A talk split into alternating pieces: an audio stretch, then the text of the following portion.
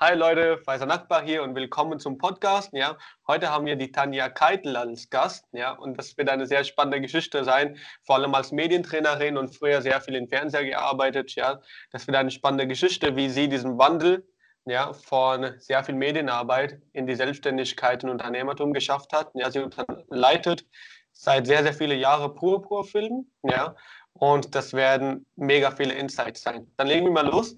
Tanja, für die Leute, ja, die dich nicht kennen, erzähl du, das, da bin ich mega gespannt, wie du darauf antwortest. Ja, erzähl du, wer du bist und was machst du so alles. Ich weiß, dein Podcast heißt äh, Deutschlands CEO oder CEO in Deutschland. Ähm, ich würde mich eher als äh, Unternehmerin beschreiben, die ähm, querbeet in der Medienbranche arbeitet ähm, und da unterschiedliche Standbeine hat. Ähm, du hast es gerade schon äh, erwähnt. Ich habe vor mittlerweile 16 Jahren meine Produktionsfirma Purpur Film gegründet. Ähm, damit deckten wir alles ab im Bereich Bewegtbild. Also ob das jetzt ähm, Werbung, Spots, Clips fürs Internet, ähm, Events, Messen, Veranstaltungen sind, äh, ja, Imagefilme. Ähm, das sind die Dinge, die wir mit Purpur-Film abdecken. Und ich habe mich 2003, also vor mittlerweile 17 Jahren, selbstständig gemacht als äh, Medientrainerin, als ähm, freiberufliche Sprecherin, Moderatorin. Ähm, genau, also insofern ist dieses, äh, dieses Themenfeld sehr breit gestreut. Zum ja, lass, ja, spannend. Also ähm, da kommen schon, da kommen schon einige Fragen hoch, zum Beispiel, ja, welche unterschiedliche Standbeine und so weiter. Aber ich will darauf noch nicht so eingehen. Lass uns doch ganz, ganz, ganz am Anfang chronologisch mit deiner Geschichte anfangen. Ja, ähm, ähm, wie kam es dazu, dass du überhaupt so in diese Medienbranche eingestiegen bist? Ich wusste schon sehr früh, ähm, ich habe in der Grundschule meine ersten Texte geschrieben. Ich wusste sehr früh, dass ich in die Richtung auf jeden Fall gehen möchte. Spannend. Und äh, dann hatte ich, witzigerweise, ich hatte heute ähm, das Foto in der Hand, weil ich auf Facebook äh, diese Challenge dummerweise angenommen habe mit diesem ähm, Bild aus der Kindheit. Wahrscheinlich ja. hat dich das auch schon erreicht. Ja. Und ich habe mein Handy durchforstet. Ich hatte nicht viele Bilder und äh, da ist mir ein Bild aufgefallen. Ähm, da war ich neun, zehn oder elf und hatte meinen ersten Auftritt mit Michael Schanze. Wir bauen ein Dorf. Ich weiß nicht, sagt ja. dir Michael Schanze noch was? Mit dem bin nein, ich groß geworden. Nein, nein, ja, siehst du, das muss ich ganz kurz erklären. Der hatte eine Kindersendung früher, eins, zwei oder drei, glaube ich, hieß die. Ähm, und äh, es hatte so was Quizmäßiges. Es gab immer ein Kamerakind und äh, da gab es unterschiedliche ähm, Sendungen, die er für das öffentlich-rechtliche Fernsehen damals schon gemacht hat. Und damals war es so, dass wir eine Sendung produziert haben. Da war ich als Kind äh, äh, mit reingecastet, um mit ihm zu singen und äh, zu tanzen. Wir bauen ein Dorf für die SOS Kinderdörfer auf der ganzen Welt. Ähm, ist da Geld gesammelt worden. Und äh, wir hatten die Gelegenheit, als kleine Kinder äh, mit Artistenkindern aus der ganzen Welt zusammenzuarbeiten. Und da war der erste Eindruck von Fernsehen, von Show, von ja, Künstlern, Kreativen, mit denen ich da so viel zu tun hatte. Und äh, das hat mich natürlich auch schon gepackt. Und dann habe ich mit 15, ich habe mir, äh, ja, mit 15 habe ich mir überlegt, wäre es ganz gut und ich hatte da auch jemanden im Rücken, der meinte, du kannst schreiben, also mach das mal, bewirb dich mal. Ähm, habe ich mich als freie Mitarbeiterin bei der Tageszeitung in Baden-Baden beworben das Badische Tagblatt. Spannend, ja. Und äh, ich glaube, ich habe nicht erwähnt, wie alt ich bin. Ähm, ich musste ähm, am Anfang vor allem musste ich mein Taschengeld opfern, weil die Busverbindung war nicht so gut. Ich okay. musste ja immer die Termine erreichen. Das heißt, mhm. wenn meine Eltern mich nicht fahren konnten, bin ich mit dem Taxi zu den Terminen gefahren. Damals ähm, habe ich, glaube ich, pro Zeile, die ich geschrieben habe, 35 oder 45 Cent bekommen oder Pfennige. Das waren damals ja. Pfennige. Und äh, pro Foto waren es, glaube ich, 25 D-Mark, die man bekommen hat. Also habe ich auch das Fotografieren, das Entwickeln im Labor damals mhm. gelernt. Damals gab es die Zeitung nur in Schwarz-Weiß-Fotografie. das heißt, da habe ich viel, viel ja. Zeit dann in der Dunkelkammer verbracht, habe da meine, ähm, meine äh, Fotos entwickelt und bin eben da schon viel unterwegs gewesen. Als freie Mitarbeiterin machst du ja alles von den Vereinen über Karneval, über ähm, die aktuelle Berichterstattung einfach aus der ganzen Region. Und das hat mich total gepackt. Das äh, fand ich sehr, sehr schön und hat mich sehr erfüllt. Und trotzdem wollte ich dann nach dem Abi ähm, so einen vernünftigen Weg einschlagen, dachte ich erstmal. Okay. Denn ähm, als Journalist kann sich ja jeder bezeichnen. Die geschützte Berufsbezeichnung nennt sich Redakteur und das war mein Antrieb, dass ich äh, als Redakteurin arbeiten kann. Und äh, damals war es so, dass du ein Volontariat dafür gebraucht hast und davor musstest du ein Studium leisten. Im Prinzip war eigentlich egal, in welche Richtung du studierst. Ähm, Hauptsache, du hast ein abgeschlossenes Studium und ich habe mich dann für Jura entschieden, weil ähm, ich damals auch schon so einen stark ausgeprägten Gerechtigkeitssinn hatte. Ich dachte, mit Jura kann ich nicht okay. nur journalistisch arbeiten, mit Jura könnte ich beispielsweise in den diplomatischen Dienst gehen. Mhm. Wo ich mich nie gesehen habe, war vor Gericht, ähm, okay. weil äh, ich auch während des Studiums schon gemerkt habe, dass wenn man mit einem sehr, sehr ausgeprägten Gerechtigkeitssinn in diese Materie eintaucht, dann ist es wahnsinnig schwer, damit klarzukommen, weil eigentlich geht es nur darum, die Texte ähm, sehr virtuos zu seinen Gunsten zu nutzen. Und das Verstehe. war nicht so mein Antrieb und mein Ansporn. Und ich dachte auch, mhm. ähm, das wird mich auf Dauer nicht wirklich glücklich machen. Also ich habe vier Semester in, in Freiburg studiert. Mhm. Ähm, und habe dann beschlossen, ein Praktikum zu machen bei einem Fernsehsender. Das war damals ähm, der Sender BTV mit Sitz in Baden-Württemberg. Und äh, einfach um wieder was anderes zu sehen, um wieder das zu machen, was ich so sehr geliebt habe damals schon. Und äh, das Praktikum, ich glaube, ich habe nach Woche zwei entschieden, mich zu exmatrikulieren, ohne die Chance einer Anstellung zu haben, ohne irgendwas zu haben. Ich hatte nur ein Praktikum und äh, war aber fest davon überzeugt, dass es genau das ist, was ich machen wollte. Also dieses Verstehe. Praktikum hat mich dann in die Nachrichtenredaktion mhm. geführt. Da bin ich jeden Tag dann draußen gewesen. Am Anfang musste ich selbst drehen, dann auch die Beiträge. Das heißt, ich habe von der Pike auf gelernt, wie, wie, wie sowas funktioniert. Wir haben unsere Beiträge getextet, wir haben sie selbst geschnitten, damals noch analog. Das äh, fühlte sich an wie zwei Kassetten, die man dann quasi von einer Seite auf die andere spielt. Ja? Also es war ein analoger Schnitt. Und äh, wir haben auch die Sprachaufnahme im Studio selbst ähm, gemacht. Also von daher habe ich da so einen rundum Einblick bekommen in die Arbeit und äh, habe da auch unterschiedlichste Bereiche dann äh, bedient. Und so ist das Ganze ins Rollen gekommen. Ja, und äh, der erste Job bei äh, welcher Company war das? Also, wo du wirklich offiziell dann als Redakteurin arbeiten dürftest? Naja, das, ähm, die haben es dann so abgekürzt. Also mein erster Job war, die haben mich, ähm, und man muss dazu sagen, ich habe Höhenangst, erstens. Zweitens okay. hasse ich sämtliche Fahrgeschäfte. Und der erste Job, den ich hatte, das werde ich nie vergessen, da hat in Karlsruhe die Messer aufgebaut. Ja. Und ähm, ein Fünfer-Looping, damals irgendwie der absolute Knaller, ja, die meisten Loopings in, in einer Bahn, äh, 99, 1999 war das. Und äh, die setzen mich in so einen Wagen rein, nachdem der TÜV äh, diese, dieses Fahrgeschäft gerade abgenommen hatte. Ähm, mein Kollege, der hat eine Kamera installiert, vorne natürlich, mhm. um meine Reaktion im Gesicht aufzufangen und einzufangen und hat mich dann danach, ich noch grün im Gesicht nach dieser Fahrt, ja, ich dachte, ich müsste gleich spucken, ähm, hat er mich dann danach direkt vor die Kamera gestellt und ich musste einen Aufsager machen vor der Kamera. Das war der erste Einsatz für die Nachrichten. Den ich so schnell der harte erste, der harte ja. erste Einsatz den ich nicht vergessen werde. Also ich glaube, ich sah auch ziemlich lustig aus. Ich weiß nicht genau, ob ich den Beitrag mir jemals angeschaut habe, weil ich mich damals schon ein bisschen geniert habe und geschämt habe. Ähm, ja, aber es scheint nicht so übel gewesen zu sein, weil ich hatte dann noch ähm, meinen Job weiterhin und ich konnte dann tatsächlich, hatte dann auch das Angebot, äh, trotzdem ich das Studium abgebrochen hatte, ein Volontariat anzufangen. Verstehe. Was ist der Unterschied zwischen Praktikum und einem Volontariat, weil ich diesen hm. Begriff zum, wirklich zum allerersten Mal höre? Ja, ein Praktikum ist tatsächlich nur so zum Reinschnuppern. Da läufst du mit als Praktikant. Irgendwie damals in der Nachrichtenredaktion ähm, hast du vor allem Umfragen machen müssen, weil das ist so die unbeliebteste Arbeit äh, in mhm. der Nachrichtenerstellung für Bewegtbild ähm, weil man da auf wildfremde Leute zu, zugehen muss und auch die richtigen Fragemechanismen anwenden muss, damit die Menschen nicht einfach dran vorbeigehen. Oder ähm, ja, also du musst lernen, Fragen zu stellen, ad hoc, und du musst deine Scham und auch deine Höflichkeit und all das überwinden. Das heißt also so, das wäre ein typischer Praktikantenjob damals gewesen. Genauso Verstehe. auch das ähm, Archivieren von Rohmaterial, von Beiträgen und so weiter. Als Volontär, das ist dann schon, da hast du schon eine Anstellung, das ist wie eine Ausbildung. Verstehe. Das funktioniert bei Zeitungen genauso wie beim Fernsehen. Ähm, es kommt auf die Redaktionen an und auf ähm, das spezielle Gebiet, wo du eingesetzt wirst. Bei mir war es so, dass ich mit der Nachrichtenredaktion eben ähm, so einen Rundum-Einblick erstmal bekommen habe. Mhm. Und äh, ja, das war der Start in der Nachrichtenredaktion.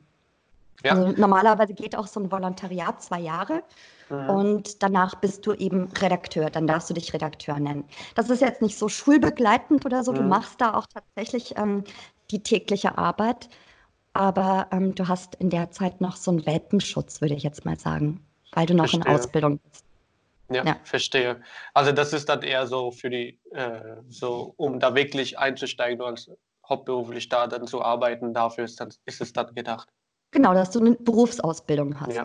Richtig. Sehr gut. Und wie kam dann der Wandel von äh, Mediensprecherin, allgemein dort viel zu tun, zum Unternehmertum? Wann hast du den Schritt entschieden? Und vor allem, wie hast du das überhaupt gewagt, den Schritt zu gehen? Weil das war ja tatsächlich auch ein mutiger Schritt. Mhm. Also ich habe mich damals bei dem Sender sehr wohl gefühlt. Ähm, mhm. Ich hatte Gott sei Dank durch meine ähm, beiden Chefs damals auch den Rückhalt, ähm, die haben mich vor die Kamera geworfen, obwohl ich das nicht ähm, wollte eigentlich zuerst. Mhm. Ich wollte eigentlich immer hinter der Kamera arbeiten. Und ich erzähle noch ganz kurz eine Anekdote, wenn es für dich okay ist, meine erste Moderation überhaupt. Ja. Da riefen mich meine Chefs an. Ich war in, in Karlsruhe, habe da gearbeitet und sie sagten, ähm, ich soll mich kurz vorbereiten. Ich würde ein Interview mit Howard Carpendale machen. Der ist im großen Studio in Ludwigsburg, war das damals und äh, ich sollte noch einen Kameramann mitbringen.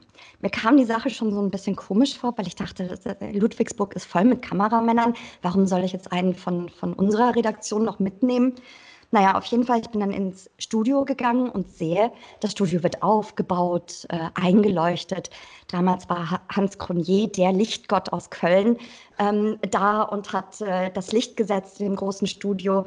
Und ich war ein bisschen eingeschnappt und habe das aber noch für mich behalten, weil ich dachte, naja, jetzt wird gerade hier so eine große Show vorbereitet. Und eigentlich bin ich die Regieassistentin immer für die großen Shows. Warum weiß ich nichts von dieser Show? Habe das aber noch für mich behalten. Aber ich war so ein bisschen angefressen. Mhm. so dachte, da äh, passiert irgendwas Komisches. Und äh, dann schickt man mich plötzlich in die Maske zum Schminken und für, für, für die Haare. Und da dachte ich auch schon, ihr, Leute, ihr wisst ja, dass ich so ungern ins Bild gehe. Warum soll ich mich jetzt schminken, wenn man nur meinen Hinterkopf sieht? Ja? Also ich habe den Sinn nicht ganz verstanden, habe das aber noch mitgemacht und komme dann ins Studio. Da saß Howard Carpendale schon in der Kulisse und äh, Drei Kameras waren besetzt und ich bekomme über die Regie dann die Anweisung, Tanja, wir beginnen die Anmoderation mit Kamera 1. Wir haben dann nach 17 Minuten, damals war ein Format ungefähr 35 Minuten lang, so ein Talkformat, mhm. ähm, wir haben dann nach 17 Minuten eine Sendeunterbrechung äh, äh, oder keine Sendeunterbrechung, eine Werbeunterbrechung. Und äh, dann kommen wir in, in Kamera 3 wieder rein und so weiter.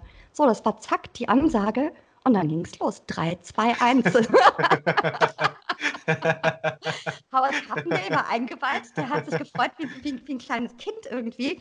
Ähm, hat aber ganz, ganz charmant und ganz süß mitgemacht, sodass ich mich da auch nicht äh, entblößt oder, oder richtig doof angestellt habe. Aber ich bin danach aus dem Studio raus und ich war fix und fertig, weil ich habe Lampenfieber erst danach gekriegt. Ja? Ich hatte gar keine Zeit davor. Ja. Ähm, Genau, und war ein bisschen äh, mit der Situation äh, nicht überfordert, aber ich war mehr als überrascht, muss ich sagen. Ja. So, und ja. in, in, in diesem Sender habe ich mich sehr, sehr wohl gefühlt, weil ich da unterschiedlichste Bereiche dann auch leiten konnte, Redaktionen aufbauen durfte, ganz, ganz tolle Themen übernehmen durfte, wie ein um Umweltmagazin, ein Gründermagazin, ähm, für die L-Bank äh, äh, produziert und so weiter. Das waren so die Jobs, die richtig Spaß gemacht haben. Lifestyle- und Promi-Magazin noch gehabt, das ich betreut habe. Tja, und dann kam 2002, 2003 ähm, die Kirchpleite und mhm. er war ein großer äh, ja, ähm, Investor bei uns im, im Sender, also damals auch eine große Pleitewelle. Und äh, dieser ähm, Ausfall, Wegfall konnte einfach nicht auf die Schnelle kompensiert werden. Ähm, so ein bisschen war es auch komisch, äh, wie, wie die Lizenzen dann verteilt wurden. Also die Lizenz für diesen ähm, europaweit auf Astra ausstrahlenden Sender hat dann tatsächlich ein äh, Mann erhalten, der mit äh, mit äh, Sex-Hotlines ähm, sein Geld gemacht hat. Und dem hat man tatsächlich okay. dann diesen Sender mit Nachrichten und so weiter ähm, in die Hände gegeben. Das verstehe ich bis heute nicht, was da politisch und ähm, von der Landesmedienanstalt im Hintergrund gelaufen ist. Aber auf jeden Fall waren wir recht schnell arbeitslos. Mhm. Ich war zu dem Zeitpunkt äh, mit meinem Sohn schwanger, im sechsten Monat, als ich äh, tatsächlich dann von heute auf morgen arbeitslos war, der Sender dicht gemacht hat. Ähm, für mich war es auch keine Option, für diesen Nachfolger zu arbeiten. Ähm, den fand ich einfach unseriös und äh, ich habe den auch gar nicht ernst genommen und wollte auch mit dem überhaupt nicht in Verbindung gebracht werden. Zum Glück. Ähm, denn äh, das, also so ein Image kannst du nicht mehr abschütteln danach. Und aus dieser Not heraus, jetzt zu wissen, ich werde Mama, ich kann nicht äh, in der Situation hochschwanger jetzt in eine bestehende Redaktion in einen anderen Sender gehen, um mich da wieder irgendwie hochzuarbeiten und äh, so auch wieder die Position zu haben, die ich vorher hatte. Ähm, insofern habe ich äh, dann für mich entschieden, ich mache mich selbstständig und äh, habe dann 2003 als äh, Dozentin auch an der Uni in Karlsruhe gearbeitet ähm, und habe nebenbei dann mein Business aufgebaut. Verstehe. Ja. Und äh, wie war die Erfahrung, so als Dozentin zu arbeiten? Was war da anders in zum Beispiel in der Medienbranche? Als Dozentin zu arbeiten war insofern für mich schon ein bisschen strange. Ich war, glaube ich, 23, 24 Jahre alt. Es gab tatsächlich einige ja. Studenten, die damals älter waren als ich. Und äh, die Überwindung, ich weiß noch, wie, wie, ähm, wie ich mich gefühlt habe, als ich zum ersten Mal in das Auditorium gegangen bin, ähm, die vielen Studenten gesehen habe. Äh, ich habe mir kurz überlegt, soll ich einfach so tun, als sei ich auch Studentin und setze mich hin und tue so, als würde ich auf die Dozentin warten. Irgendwie packe ich das heute oder nicht.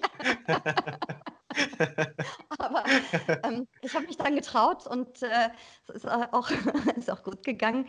Ähm, für mich war der vor allem der Unterschied, ich habe da zum ersten Mal mich mit der Theorie von meinem Job beschäftigen können. Ich habe dir ja gesagt, also Volontariat ist ähm, gleich so ins kalte Wasser geworfen werden. Und äh, da musste ich natürlich auch die Theorie dahinter verstehen. Bildsprache, Bildpsychologie. Ähm, Frage-Antwort, äh, die Fragestellungen richtig ähm, zu, zu äh, erzeugen, damit wir auf der anderen Seite die richtigen Antworten bekommen. Ich habe gemerkt, ich habe viel intuitiv richtig gemacht, aber ich hatte ja keine Anleitung. Also bin ich da in die Theorie eingestiegen. Und das hat mir auch wieder eröffnet, weil ich da erst gemerkt habe, wie ungerecht das eigentlich ist, dass Menschen, die nicht jeden Tag mit dem Medium Bewegtbild zu tun haben, es ist ein anderes Medium, es ist ein gemeines Medium, damit muss man lernen, umzugehen, die das nicht gelernt haben, dass die ähm, nicht auf Augenhöhe mit den Kollegen arbeiten können wenn sie ah. äh, interviewt werden. Und sie haben im Prinzip wenig Chancen zu dem Zeitpunkt gehabt, ähm, die Dinge in ihre Hand zu nehmen, wenn sie nicht irgendwelche Profis und Experten waren. Und da habe ich mich zum ersten Mal auch damit beschäftigt, wie ich da so ein Gleichgewicht und auch eine Gerechtigkeit hinbekommen kann, ja. wie ich meine Kunden darauf vorbereiten kann, dass sie in Interviews schlagfertig antworten, im Sinne antworten von, ähm, sie bestimmen immer noch selbst, welche Botschaft sie rüberbringen und äh, dass sie so antworten, dass ihre Antwort nicht aus dem Kontext geschnitten werden kann. Dass man die Bildsprache mit beeinflusst. Und all das habe ich dann ähm, zusammengetragen für mich und habe daraus eine Methodik entwickelt und bin dann ab 2003 schon als Medientrainerin unterwegs gewesen. Spannend. Und ähm, die, die erste paar Jobs oder die erste paar ähm, Aufträge, die du dann in dein selbstständiges Unternehmen hattest, ja, äh, was waren sie und wie hast du dein allererstes Geld verdient in Selbstständigkeit? Wie kam das? Also ähm, als Medientrainerin war äh, mein erster Auftrag die Chemieverbände Baden-Württemberg. Mhm. Und dazu gehören nicht nur die Chemie- und Pharmaunternehmen, die wir ähm, ja, so kennen, sondern was, was ich da an der Branche so interessant finde, es sind genauso ähm, Hersteller von Naturkosmetik, homöopathische ähm, Arzneimittelhersteller und so weiter. Also ein ganz breites Themenfeld. Und damit habe ich mein erstes Geld als Medientrainerin verdient, um für die chemische und pharmazeutische Branche im Krisenfall diese mhm. Medientraining anzubieten. als Purpurfilm hatte ich meinen ersten Auftrag und äh, ich habe damals akquiriert, ganz klassisch mit, äh, das war 2003, 2004, ähm, mit Briefen ja, die ich auch noch alle, weil mein, mein Equipment im Büro, es war ein Existenzgründerbüro, äh, nicht, nicht wirklich teuer, aber auch das muss ja verdient werden. Ja? Ähm, mhm. Mein Equipment war jetzt auch nicht so ähm, berauschend. Das heißt, ich habe jeden blöden Umschlag auch noch ähm, selbst äh, äh geschrieben und und hat da Leute angeschrieben, Unternehmen ja. angeschrieben und so weiter. War extrem mutig durch meine Naivität. Mhm. Auch, also ich habe damals Dinge gebracht ähm, äh, und, und Vorstände angerufen, das würde ich mich, also das würde ich, heute würde ich, würde ich mich das kaum noch trauen. Ja, also es war einfach so die, die, ja. die Leichtigkeit äh, der Jugend, glaube ich, die mich dazu gebracht hat, dass ich da so mutig sein konnte. Und äh, dann hat sich ergeben, ich habe, um mein Büro und um die Miete zu verdienen für das Büro, habe ich bei Intersport, der Zentrale, die hier in Heilbronn sitzt, ähm, mhm. habe ich angefangen als Fitting-Modell zu arbeiten. Fitting-Modell bedeutet, dass die Kollektionen an mir immer ausgetestet wurden und ich dann immer sagen musste, naja, zwickt, ist eng, ist weit und so weiter. Also im Prinzip ähm, ich war dankbar für diesen Job, weil er einfach mhm. war. Er kon ich konnte damals, damals damit auch ähm, verbinden, dass ich für meinen Sohn da sein kann, dass ich eine Firma irgendwie gerade gründe und ähm, sicher bin, dass ich die Miete bezahlen kann. Ähm, es war kein großer Zeitaufwand, ähm, aber es hat natürlich jetzt, es war nicht so erfüllend wie die ja. Arbeiten und Jobs, die ich äh, zuvor gemacht habe. Aber es hatte den positiven Effekt, dass ich dadurch einen Zugang zu Intersport bekommen habe. Und den habe ich dann ähm, gesagt, dass ich mich gegründet habe, äh, hier im Medienbereich, Bewegtbildbereich in Heilbronn. Zu der Zeit wurde ich auch wirklich ähm, häufig ausgelacht, weil Heilbronn war das Somalia der Medienbranche. Es gab, es war, es gab Köln, es gab äh, München und es gab Berlin. Ja, Ludwigsburg mhm. ähm, war gerade am Erblühen mit der Filmhochschule, aber sonst gab es nichts. Und äh, ja, ich habe dann ähm, den ersten Auftrag von Intersport bekommen, weil Intersport 2005, ja, 2005 haben wir es vorbereitet, oder 2004, 2005 war das. Ähm, da waren die äh, Feierlichkeiten für 50 Jahre Intersport. Und äh, um all die Menschen nicht auf die Bühne zu holen, wie Politiker, damals Ministerpräsident Oettinger und so weiter, ähm, die dann viel zu lange reden und ihre, ihr, ihr Publikum vielleicht überreizen zu einem mhm. falschen Thema, haben wir Einspielfilme produziert, die lustig waren, die nett waren. Und das war mein erster Auftrag. Spannend. Und ähm, ich habe jetzt extrem, extrem, extrem viele Fragen gesammelt aus den ganzen Geschichten, die du erzählt hast. Ja? Ähm, vor allem gerade, weil für mich dieser, dieser Bereich, dieser Business komplett neu ist. Ja? Ähm, du hast auch sehr viele verschiedene spannende Perspektiven erzählt. Ähm, und äh, was hältst du davon, dass wir ein paar Business-Fragen einsteigen? Ja, gerne. Ja. Ähm, Theorie versus Praxis. Ja, das ist so ein Stichwort, was ich hier geschrieben habe. Ja, ähm, das hast du ja auch ähm, live erlebt, indem du auch dort in diesem Bereich gearbeitet hast und dann auch plötzlich auch dort in, die, dort in diesem Bereich auch praktisch unterrichtet hast, anderen beigebracht hast als Dozentin. Ähm, wie riesig ist da der Unterschied zwischen Theorie und Praxis? Gibt es überhaupt einen Unterschied? Wie siehst du das?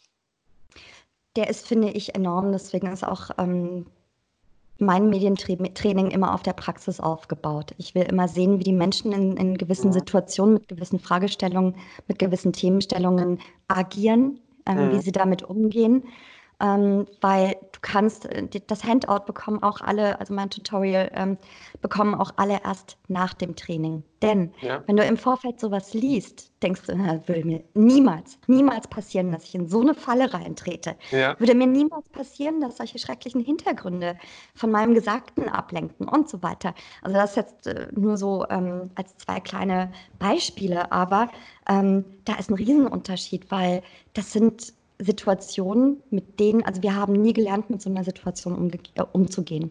Jetzt die Generation meiner Kinder, die, die gehen ganz anders mit Bewegtbild um. Da ist mhm. es selbstverständlich, dass die sich äh, aufnehmen, ähm, dass die sich filmen, andere filmen und so weiter. Die haben einen ganz anderen Zugang dazu. Mhm. Den hatten wir früher nicht. Und ja. insofern ähm, äh, auch für die Menschen, die irgendwie äh, Selfies aufnehmen, die ihre eigenen Videobotschaften aufnehmen und so weiter, es ist eine andere Herausforderung. Ja, auch äh, ähm, was die Anspannung angeht, was die Hormonausschüttung in dem Moment angeht, ähm, die, dieses ganze Setting. Also ich bin hier auch äh, ich, ich, ich sitze hier unter zwei Scheinwerfern, ja, es wird immer wärmer. Ähm, ja. Allein das solche Situationen, ähm, da muss man einfach gewappnet sein und sowas echt erlebt haben, damit man weiß, wie man in, in, im Echtfall, wenn tatsächlich ein Interview, ein Fernsehauftritt folgt, ähm, damit umgeht. Also insofern äh, Theorie, ja, aber find, also ich finde, und das ist meine Methodik, erst danach als Reminder, um so eine Checkliste zu haben. Aber alles andere muss man vorher erlebt haben. Verstehe, ja. Und inwiefern hat das dann, äh, du hast das Thema auch angesprochen, deine, äh, deine Kinder gehen zum Beispiel damit anders um, ja, als jetzt die Generation davor. Ähm, inwiefern hat sich die, durch diese Wandel, Social Medien, Internet und so weiter, dein ganzes Berufsfeld komplett geändert? Was sind da für Unterschiede? Das ist natürlich ganz extrem. Also früher war es so, dass ein, ein Kameramann sieben Jahre äh, gelernt hat, bis er als, also als Beleuchter, als Assistent, bis er tatsächlich bei den öffentlich-rechtlichen ähm, geprüfter, zertifizierter, wie auch immer, fertiger Kameramann war. Ähm, es war eine andere Qualität. Äh, wir haben auch immer darauf geachtet, es gab gewisse Qualitätsanforderungen von den unterschiedlichsten Sendeanstalten. Mhm. Was sich ganz extrem gewandelt hat, finde ich, ähm, als dieser Moment war und der Tsunami kam. Ja, da sind zum ersten Mal für mein Erleben auch ähm, diese ähm, Amateurvideos im Fernsehen gezeigt worden. Ähm, mhm. Das war für mich so der Wandel. Ähm, abgesehen von den Formaten, die damals schon im Internet die lustigsten Clips rausgezogen haben und so weiter. Das wäre zu der damaligen Zeit undenkbar gewesen, dass wir so eine schlechte Qualität, so verpixelte, äh, vergrisselte Bilder ähm, äh, gezeigt hätten im Fernsehen. Inso insofern hat sich da unglaublich viel geändert. Die Sehgewohnheiten haben sich extrem geändert, weil ähm, ich habe gehört, äh, die heutige Generation heißt die Generation Goldfisch, weil die sich nicht länger als zwei, drei Sekunden auf irgendeine Sache konzentrieren können. Ähm, das hat sich aber so in den Medien schon seit 2000 angebrannt. Ähm, ich gebe dir ein Beispiel. 2000, 2002 war es noch so, dass wir mit viereinhalb Minuten die Nachrichtensendung eröffnet haben mit dem Top-Thema. Viereinhalb Minuten für ein Thema. Da waren eine halbe Minute Anmoderation dabei. Ähm, es waren zwei bis drei Gesprächspartner drin. Und pro Gesprächspartner, also ein Statement, das wir reinschneiden, ja, in, ja. in, in so einen Beitrag. Pro Statement konnte ein Statement 40 Sekunden stehen. Also wir hatten Platz für 40 Sekunden, die sich die Zuschauer merken konnten. Mhm. Und das ist jetzt in der heutigen Zeit, rate mal, wie lange? ich würde behaupten, zehn Sekunden wahrscheinlich. Ja, zwischen neun ja. und elf Sekunden, richtig. Das heißt, ähm, dass wir gar nicht mehr in der Lage sind, diese Themen so umfassend für uns wahrzunehmen und aufzugreifen. Heißt, die mhm. Bildsprache ist wesentlich schneller geworden, die Schnitte sind sehr schnell geworden, alleine durch die Sehgewohnheiten, ähm, was Kino angeht, was Werbung angeht. Da hat sich ähm, äh, nicht zuletzt auch die Tagesschau dran anpassen müssen, weil die Menschen eine andere Art und Weise des Wahrnehmens und des Aufnehmens hatten dadurch. Also das hat sich extrem geändert. Die ähm, Technik hat sich extrem geändert. Als ich mich selbstständig gemacht habe, hatte ich noch darüber nachgedacht, einen Kredit aufzunehmen, um ein Schnittsystem zu kaufen. Das hätte mich damals 250.000 Euro gekostet. Oh. So. ähm, Du heute ist der Adobe heute... Premiere Pro, ja, 20 Euro monatlich, ja. Richtig. Ähm, ja, genau. krass. Solche Dinge. Äh, bis vor kurzem oder bis jetzt vor dieser Corona-Krise ähm, war es auch nicht so verbreitet, dass man mit den Skype-Interviews äh, äh, ins Fernsehen geht. Was mhm. sehen wir jetzt, was äh, Jauch, Gottschalk und Pocher machen? Sie gehen mit ihren Skype-Meetings äh, auf RTL auf den besten Sendeplatz. Das sind so Dinge, die sich extrem verändern. Ja. Ja. Und verändert also, haben. Ähm, und meinst du, dass da der Qualitätsanspruch allgemein auch äh, runtergegangen ist? Oder ähm, ist es höher gegangen? Wie, wie, wie, wie, wie hat sich da was getan? Ich denke nicht, der Qualitätsanspruch ähm, hat sich gesenkt, sondern wir sind es gewohnter, auch schlechtere mhm. Videos uns anzuschauen. Wir schauen die auf dem Handy. Wir schauen die auf einem ganz kleinen Screen. Es macht uns nichts, wenn das eine wackelige Kamera ist, wenn es verschwommen ist, wenn rechts und links diese verschwommenen äh, äh, Dinge, äh, Balken sind, weil das Format nicht richtig stimmt und passt. Ähm, wir sind es eher gewohnt mittlerweile. Das heißt aber nicht, dass die Qualität an sich darunter leiden darf und sollte. Ähm, deswegen finde ich, in der heutigen Zeit kommt es noch viel mehr auf die Inhalte an. Ja, also die Story an sich, den, worüber es gesprochen wird. Richtig. Ja. Und der Anspruch an Menschen zu kommunizieren, auch über Bewegtbild, der ist, und das sehen wir jetzt, der ist e-, enorm gestiegen, schon die letzten Jahre. Denn wenn irgendwas Schlimmes passiert, wollen mhm. wir den Verantwortlichen hören mit seiner Stellungnahme. Wir wollen von ihm hören, was tut er in der jetzigen Situation, dass wir trotzdem sicher sind, dass wir trotzdem irgendwie ein gutes Gefühl zu der Firma haben. Ja? Das, welchen Mehrwert habe ich, wenn ich ihm zuhöre und so weiter. Diese Ansprüche sind in den letzten Jahren schon gestiegen, aber jetzt durch äh, ähm, das Corona-Thema ganz, ganz extrem in die Schnelle, äh, in, in, in, die Höhe geschossen an, an Bedarf, an, an, ähm, äh, ja, an dem, was die Menschen erwarten, auch von jedem CEO gerade, der mhm. in den unterschiedlichsten Bereichen arbeitet, ist extrem gestiegen, weil die Menschen wissen, es ist möglich. Ja, die können schnell kommunizieren. Die technische äh, Infrastruktur haben wir. Warum mhm. tun sie es dann nicht? Also da ist der, der Anspruch extrem gestiegen. Ja. Verstehe also dieses, dieses Nähe zu einer Person an sich, dass man da schneller reagiert, schneller antwortet und die Richtig. Zeit für einen nimmt. Richtig. Früher mussten wir einen Ü-Wagen aufbauen. Wir mussten äh, einen Satelliten buchen für gewisse Sendefrequenzen, Zeiten und so weiter.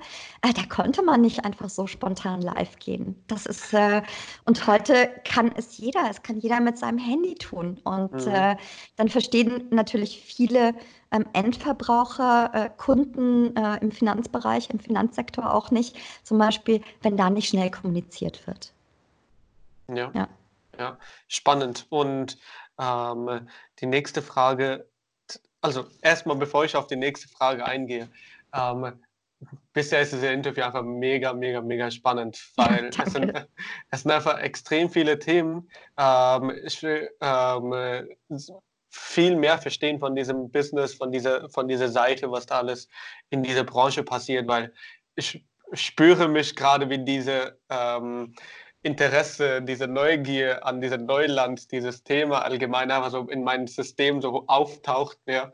Und das passiert dann, wenn ich so immer in neue Bereiche reinkomme, wovon ich einfach keine Ahnung habe. Und da kommt diese Neugier raus. Ja. Ich will mehr wissen, ich will mehr wissen. Und das schraubt sich langsam extrem hoch. Deshalb ist es extrem spannend für mich gerade. Ähm, wie, äh, wie funktioniert dann dein Business genau? Also du, du sagst ja ähm, äh, Kommunikation in der Krisenzeit. Ja? Mhm. wäre Corona jetzt eine, eine der Krisenzeit, wovon du sprichst. Ja, ja? Ähm, definitiv. Ja. Also ja, im Moment ist, ist das die größte äh, Herausforderung kommunikativ, absolut.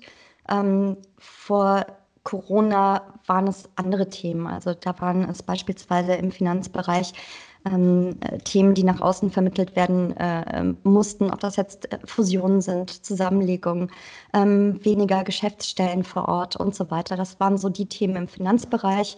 Chemisch-pharmazeutisch haben wir uns immer auf den Krisenfall eingestellt und ähm, da auch vorbereitend immer trainiert. Äh, wenn was passiert, wenn ein Fremdlieferant äh, beispielsweise gefährliche Lauge verliert auf dem, Gebäude, auf dem Werksgelände oder auf den Autobahnen, wie auch immer. Was kommuniziert man? Wie geht man da vor? Ist der Krisenstab für sowas vorbereitet? Wann gibt es die ersten Interviews? Wann gibt es die ersten ähm, Videobotschaften und so weiter? Und das geht aber querfeld ein in jede Branche ähm, äh, rein, weil jede Branche natürlich irgendwo einen wunden Punkt, ein empfindliches Thema hat. Und mhm. ähm, wenn da irgendwas ähm, nicht so rund läuft, dann gilt das einfach zu kommunizieren, um noch nicht noch weitere Ängste zu schüren. Verstehe. Und da kommst du sozusagen im Spiel. Und ähm, was ist dann die erste Aufgabe, die du da machst? Was, wie gehst du da genau vor? Also zuerst äh, schaue ich mir das Thema an. Ich äh, lerne den Menschen kennen, den ich für die Kamera oder für Interviews, Statements, ähm, Fernsehauftritte fit machen soll oder auch öffentliche Auftritte. Ähm, dann gehe ich in meine Methodik rein äh, mit einem kleinen Überfallinterview, weil ich mit diesem Überfallinterview sehr schnell spüre und merke, wie dieser Mensch, wie ähm, in, in so gewissen Situationen funktioniert, wie er reagiert, wie er aus sich heraus agiert oder auch nicht ähm, und auf welche Fallen er reinfällt, die ich durch meine Fragetechnik provoziere. Ähm, und durch die erste Feedbackrunde wird mir dann auch schon ähm, sehr, sehr klar, in welche Richtung, und das ist mir ganz wichtig, ähm, ich trainieren kann, weil die Authentizität des Menschen darf nicht verloren gehen. Sie müssen wahrhaftig, Verstehe. ehrlich und glaubwürdig bleiben. Das heißt, ich bleibe in ihrer Sprache. Ich ähm, ja, nehme diese Sprache für mich auf, damit ich weiß, wie ich sie in ihrer eigenen Rhetorik, in ihrem Idiolekt weiter trainieren kann, damit sie nicht anders klingen, damit sie nicht klingen, als würden sie eine Rede ablesen. Ja? Mhm. Ähm, ich ermutige sie, gebe ihnen die Hilfestellungen, dass sie frei sprechen. Dass sie frei sprechen, dass sie sich kurz halten, dass sie die Botschaften so formulieren, dass wir sie beim ersten Hören verstehen, dass sämtliche Fachbegrifflichkeiten nicht genannt werden, dass Anglizismen deutsch ausgesprochen werden, weil wir nicht irgendwelche Zielgruppen ausschließen können und wollen. Ja? Mhm. Wir wollen jeden beim ersten Hören erreichen. Und äh, genau, also so gehe ich vor. Ähm, vorher habe ich mich natürlich dann in das Thema eingearbeitet, damit ich auch die richtigen Fragen stelle und auch da merke, wo wären dann die wunden Punkte? Welche Fragen müsste ich denn jetzt vorbereiten? Und welche Fragen liegen auf der Hand, die die Kollegen definitiv stellen werden? Mhm. Verstehe. Also du trainierst die sozusagen, bevor sie einen Medienauftritt haben? Ob sie jetzt zum Beispiel bei Hart aber fair auftreten oder bei Stern TV, das sind mhm. jetzt die, die, die größeren äh, Formate, die man so kennt. Aber mhm. ähm, sowas funktioniert natürlich auch und passiert oft bei ähm, öffentlichen Veranstaltungen, wenn sie dann vor mehreren tausend Menschen irgendwelche Botschaften absenden müssen, mhm. ähm, Mitarbeiter nicht verlieren wollen, äh, die auch ähm, motivatorisch mitnehmen wollen in neue Leitkulturen und so weiter.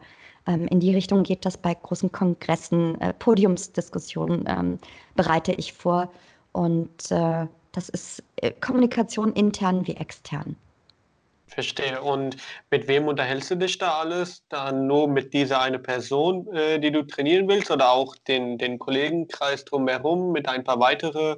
Wie, wie gehst du da genau vor? Ähm, am liebsten spreche ich zuerst mit den Assistentinnen und äh, Sekretärinnen, weil die ihre ähm, Chefs wahnsinnig gut einschätzen können. Und, äh, Kann ich nur bestätigen. Kann ich tatsächlich Termin nur bestätigen. Ja. Und dadurch, dass ich mit ihnen auch die Termine natürlich dann abstimmen muss, habe ich da auch immer den Erstkontakt.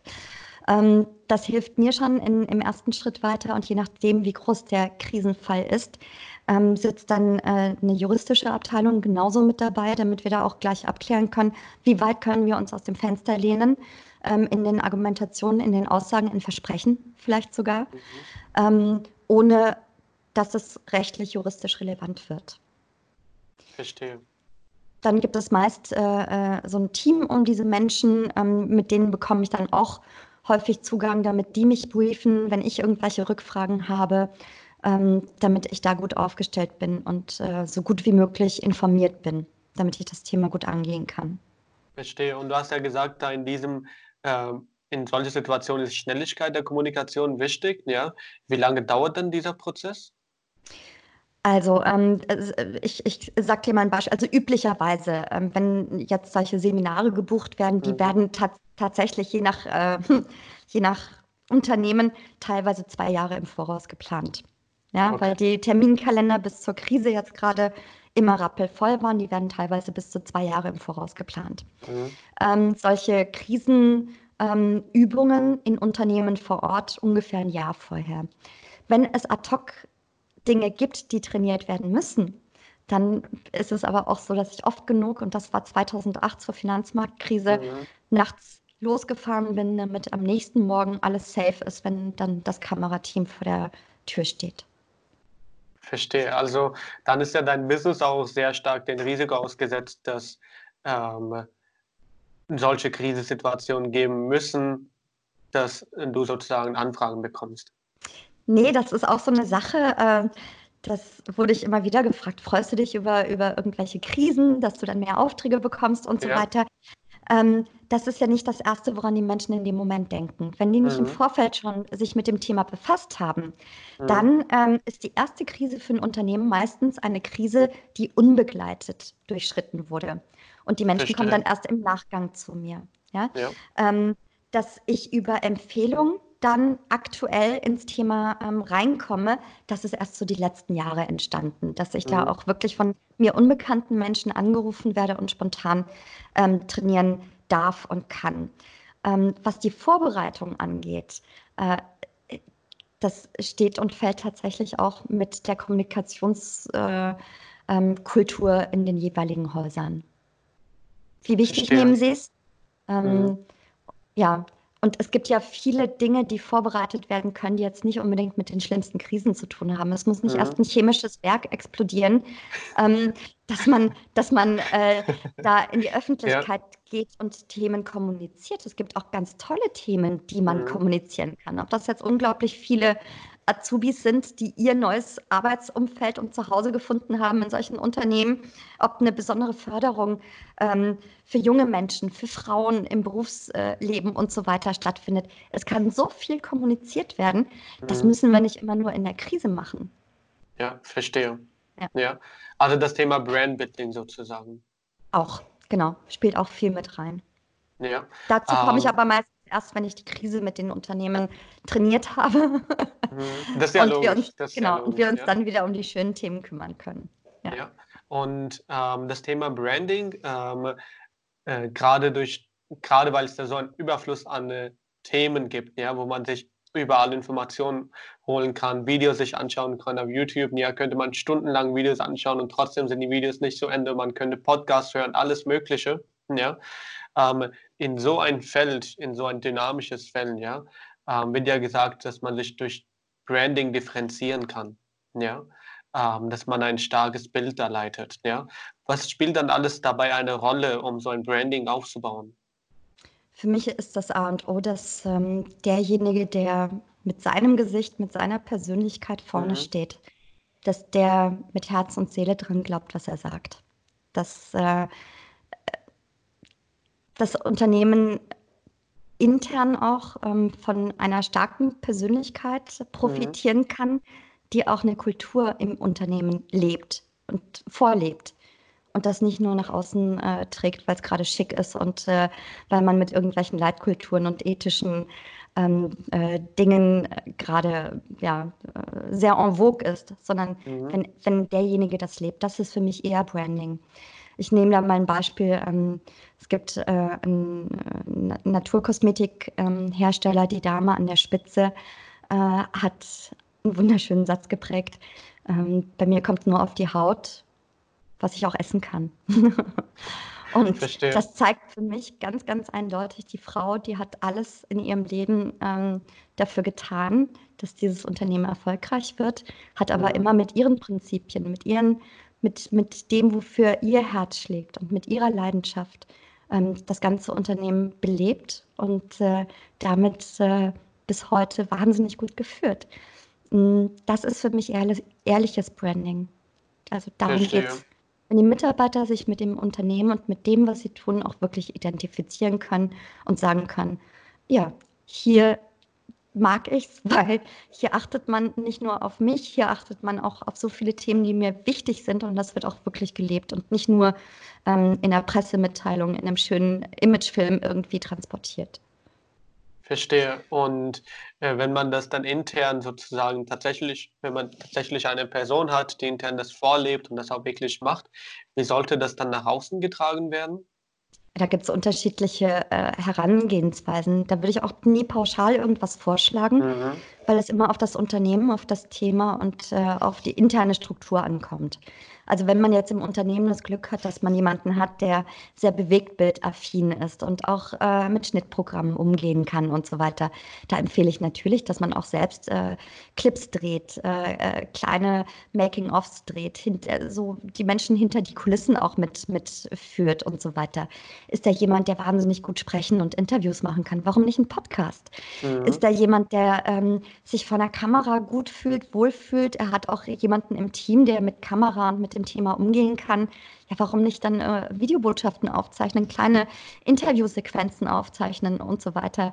Ähm, das kann man intern schon äh, äh, unterschiedlich ausleben und ähm, äh, umsetzen. Ich finde, wichtig ist, dass jedes Unternehmen für sich weiß, wo sind meine Stärken und dann kann man auch ganz genau ähm, eine Handlungsempfehlung geben, wie die Kommunikation da aussehen kann. Verstehe, ja. Ähm, die nächste Frage, äh, das habe ich im ähm, Internet gelesen, ähm, das Thema Medienmanipulation, dass viele Menschen da tatsächlich Angst davor haben. Ja. Mhm. Ähm, das auch gesagt, ähm, dass man da da gibt es vieles in der Theorie im Hintergrund, was alles da reingeht, bevor da so ein Video veröffentlicht wird. Ja? Ähm, und dass man da auch wissen sollte, wie man damit umzugehen hat. Ja? Ähm, kannst du das Thema einfach in diesem Kontext ein bisschen erläutern? Ähm, wie sollte man allgemein mit Nachrichten umgehen? Ja? Gerade alleine das Thema Corona. Ich kann da einfach eine persönliche Geschichte dazu erzählen. Ja? Ich bin jemand, ich schaue mir die Zahlen an. Ja?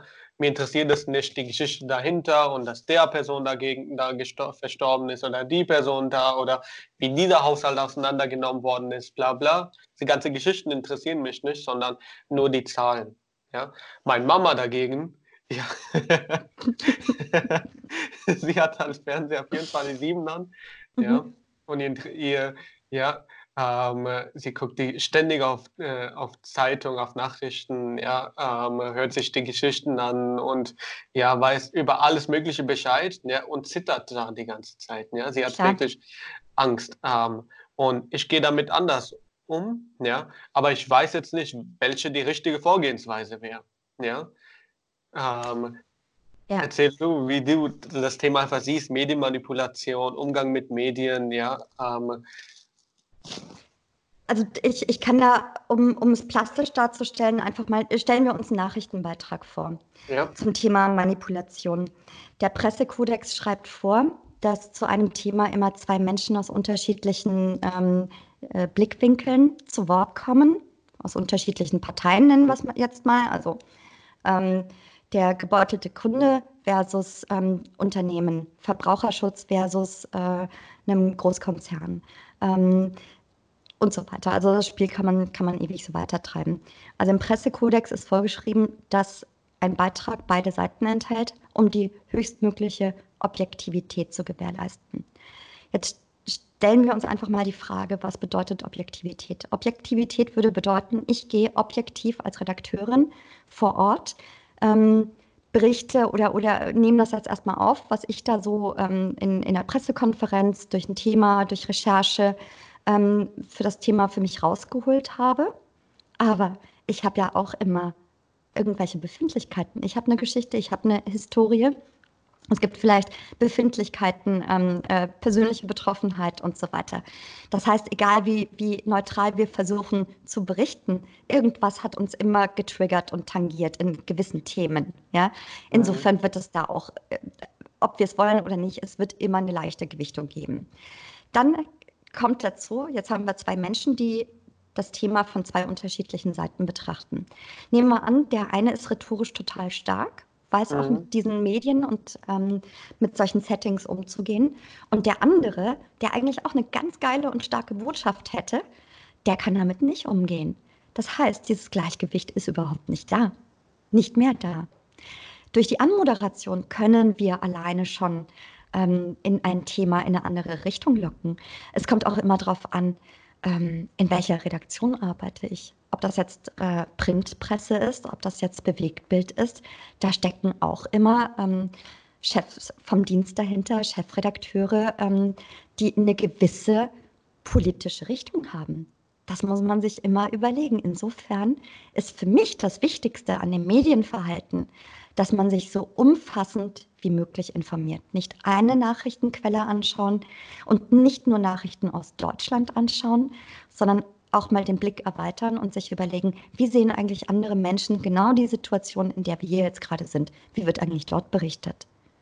Und das sehe ich wichtig. Also morgens ist mein äh, äh Ding immer, ich lese verschiedenste Tageszeitungen auf meinem äh, iPad quer. Ähm, um da für mich auch so umfassend wie möglich informiert zu sein. Und die Tendenzen, die sieht man immer eindeutig. Wer berichtet auf welche Art und Weise über ein gewisses Thema.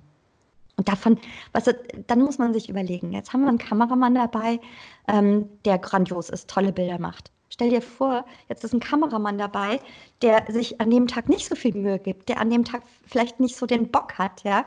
Ähm, da werden die Menschen schon ganz anders dargestellt. 85 Prozent dessen, was wir visuell, äh, was wir wahrnehmen ähm, über Bewegtbild, wird über das Visuelle, über das Bild gesteuert. Wir haben nur 15 Prozent ähm, für den Rest, nämlich für das, was als Statement kommt, für unsere. Aufmerksamkeit. Der Rest ist schon belegt mit, mit, mit dem Visuellen. Ja?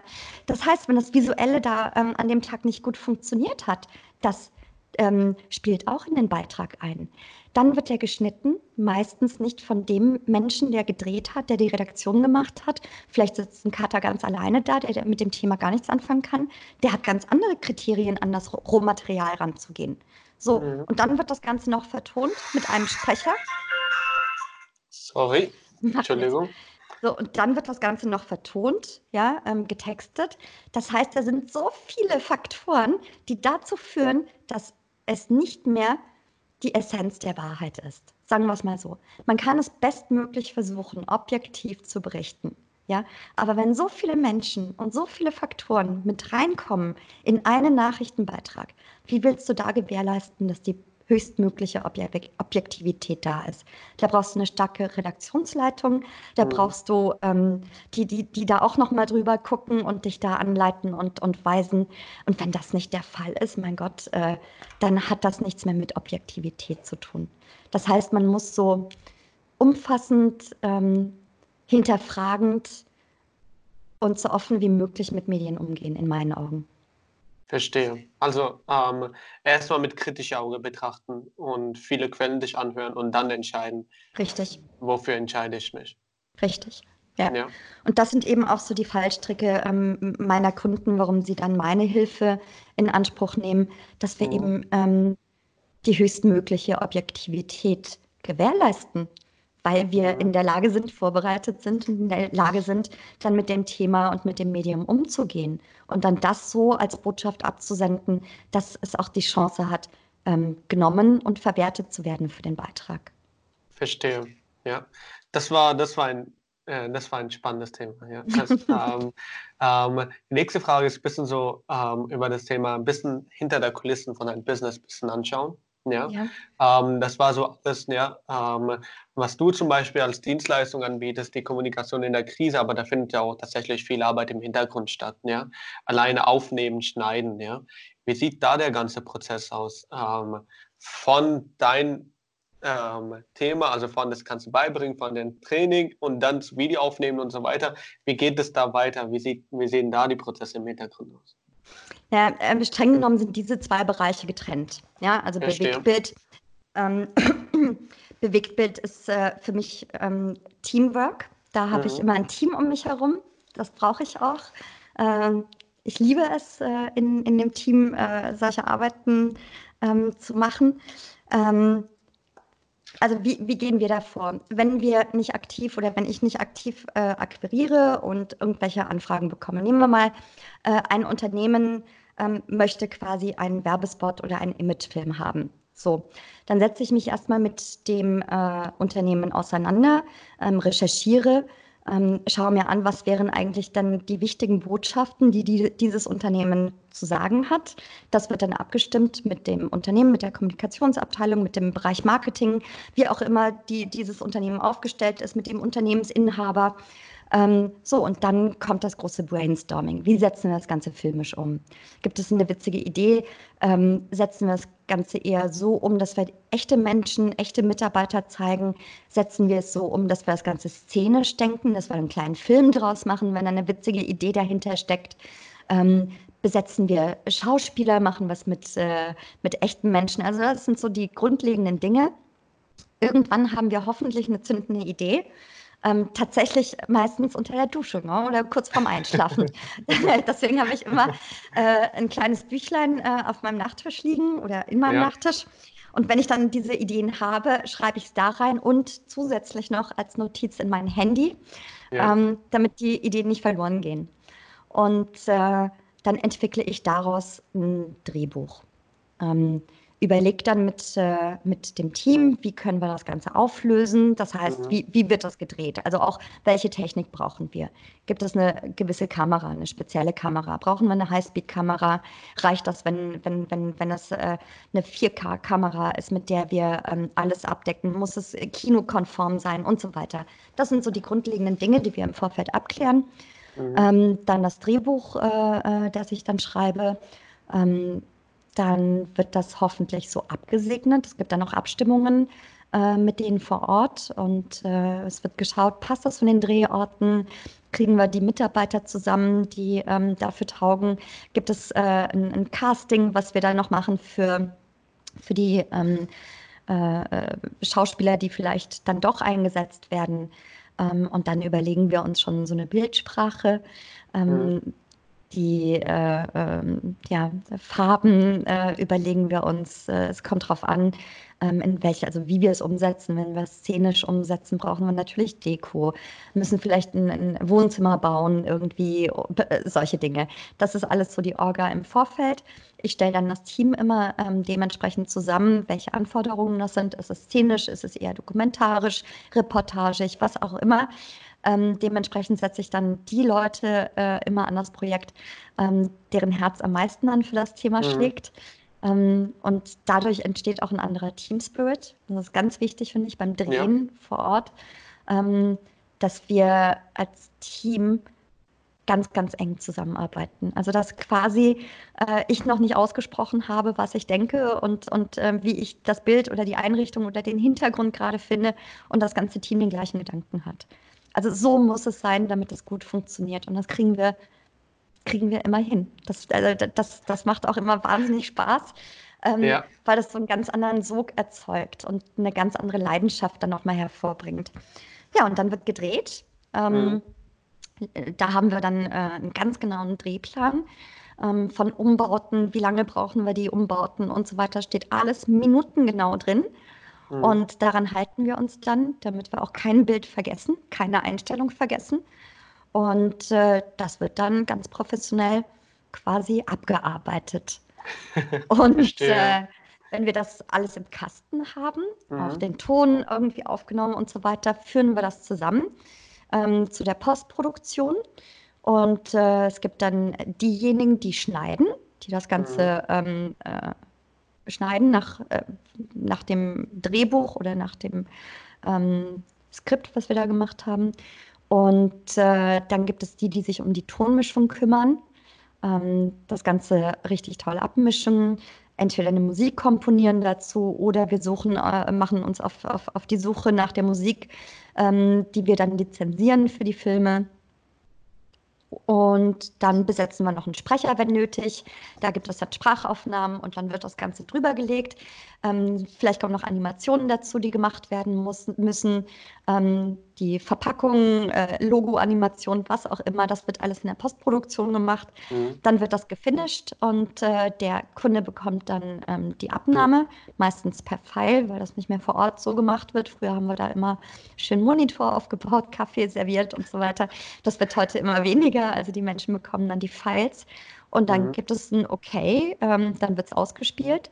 Oder ähm, es wird dann noch irgendwie gesagt, ja, hier hätten wir vielleicht das Bild gerne ausgetauscht oder mhm. hier gefalle ich mir dann doch nicht, äh, wie auch immer. Ähm, das äh, wird dann nochmal angepasst. Also wie, oft so musst, wie oft musst ihr Retakes machen? Ähm, hm.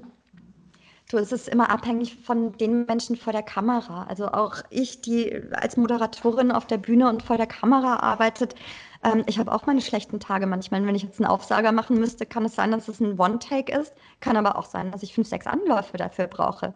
Das ist immer so tagesformabhängig. Ja. Und äh, insofern dann auch normale Aufnahmen jetzt mal ohne Menschen. Mhm. Nehmen wir irgendwelche ähm, Aufnahmen, die ohne Menschen funktionieren.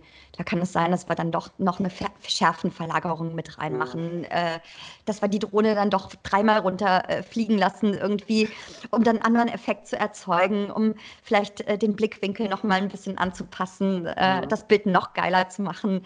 Ja. Ähm, also das, das, kommt immer drauf an. Es ist so eine eigene Energie, die, die da entsteht. Mhm. Ähm, und wir hören immer erst mit den Einstellungen auf und mit dem Dreh für ein Bild, wenn alle mit dem Bild zufrieden sind und ähm, überzeugt sind, dass es so klappt und passt. Verstehe. Also sehr perfektionistisch, sehr detailliert ja. ausgearbeitet. Ja. ja. Aber im ja. Gegensatz dazu ist ja mein Aufbau ja ganz, sage ich mal, entspannt. so, weißt du, du kannst Fragen stellen, du bist interessiert, du mhm. bist neugierig, das heißt, du hast das wichtigste Rüstzeug. Ähm, ja. Und da du dich gerne mit Menschen und deren Geschichten beschäftigst, sind diese mhm. intuitiven Fragen, finde ich, super. Also ja. ich meine, so entsteht ein Gespräch. Alles andere wäre so ein Abhaken von Fragen. Also ja. insofern, du machst es echt toll. Dankeschön. Von, das, war, das war echt lieb, das kam aus dem Nichts, aber ich werde jetzt rot. aber bei meiner Hautfarbe kann man das nicht ganz sehen, dass ich rot werde. ja, da hast du einen klaren Vorteil. da hast du auch recht, ja. Ähm, das, Thema, das Thema Zeitmanagement, äh, weil du hast ja auch Kinder und Unternehmen, was du leitest, ja, und die Mitarbeiter, um die du dich kümmerst und dazu noch ein paar Podcasts, Interviews, ja, vieles, was gleichzeitig zusammenkommt, ja. Wie sieht so ein Arbeitsalltag von dir aus? Wie gehst du mit deiner Zeit um? Mhm. Wann hast du Zeit für die Kiddies? Also der Tag sieht äh, im Prinzip so aus. Normalerweise, wenn Schule wäre, würde meine mhm. Tochter um 6 Uhr ähm, äh, zu mir kommen. Dann kuscheln wir immer eine Stunde bevor der Tag beginnt, ähm, äh, fängt der Tag erstmal mit Kuscheln an. Mhm. Ähm, mein Sohn ist schon 17, der kommt dann immer, wenn überhaupt, erst am Ende dazu, um kurz Guten Morgen zu sagen. Ähm, mit dem sind einstündige Kuschelmomente äh, äh, nicht mehr so drin. ja. Ähm, mein erster Weg geht dann zur Kaffeemaschine, weil das mhm. Erste, was ich morgens zum Leben und zum Aufwachen brauche, ist mein Kaffee.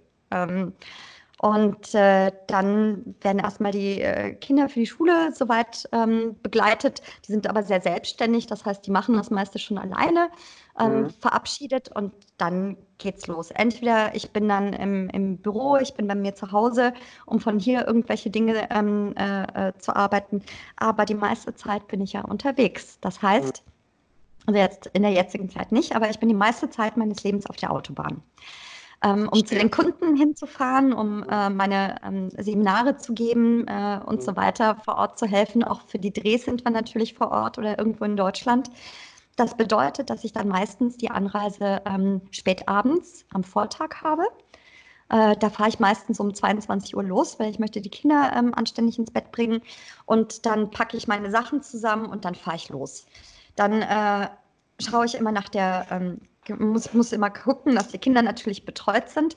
Bis vor einem Jahr haben wir immer mit Au pairs gelebt. Äh, dann äh, vor einem Jahr haben wir aber entschieden, dass wir es irgendwie versuchen, alleine auf die Reihe zu kriegen, um als Familie auch wieder alleine unser Zuhause zu haben. Ähm, was mhm. das Ganze aber ein bisschen schwieriger macht, wenn man viel unterwegs ist. Das heißt, ich bin ja. immer wieder darauf angewiesen, von Woche zu Woche zu organisieren, wenn die Aufträge reinkommen, dass die ähm, Kinder hier versorgt sind, auch über Nacht. Ja, und dann bin ich meistens ähm, vor Ort. Äh, Drehs beginnen wir meistens so, dass wir um 7.30 Uhr, 8 Uhr, wenn es jetzt keine ähm, besonderen Aufnahmen sind, dass wir einen Sonnenuntergang aufnehmen oder wie auch immer. Äh, 7.30 Uhr, 8 Uhr sind wir dann ähm, startklar mit der Technik und fangen dann mit den, Drehen, mit den Dreharbeiten an. Meine Seminare beginnen meistens um 8.30 Uhr, 9 Uhr, wenn ich in irgendwelchen Akademien doziere. Und ähm, die normalen Termine vor Ort, wenn ich dann Einzelcoachings mache, Auftrittscoaching, dann beginnt das um neun. Wenn ich beispielsweise moderiere, ähm, das ist ein bisschen härter, weil ich da meistens um sieben Uhr schon in der Maske sitze und dann zwei Stunden, halte ich fest, zwei Stunden restauriert zu werden, um dann kameratauglich auszusehen im Studio. ähm, ja. Das sind oder auf der Bühne. Und ja. das, sind, das sind meistens so für mich die härtesten Tage, so früh mhm. dann schon in der Maske zu sitzen. ja, wie genau. baut ihr dann vor Ort eine Maske auf? Ähm, gibt es da vor Ort auch eine Maske, wo die ganzen ähm, Leute, die da in deinem Video dann sprechen, auch sozusagen vorbereitet werden? Ja? Äh, wird das sowas gemacht? Also meine ähm, Kunden, alle die, die äh, von mir gefilmt werden, die dürfen ohne Maske nicht vor die Kamera. Das ist okay. so, genau. Ja. Weil die Kamera ja was ganz, ganz Gemeines ist. Ähm, mhm. Die zaubert dir erstens fünf Kilo äh, mehr obendrauf. Ja? Mhm. Und zweitens sind äh, bei, bei Klärauflösungen in der heutigen Zeit, siehst du Falten, die hoffentlich ja. erst in zehn Jahren im realen Leben sichtbar sind. Ja? Also da wird ja alles ja. komplett überzeichnet. Mimik. Gestik, alles.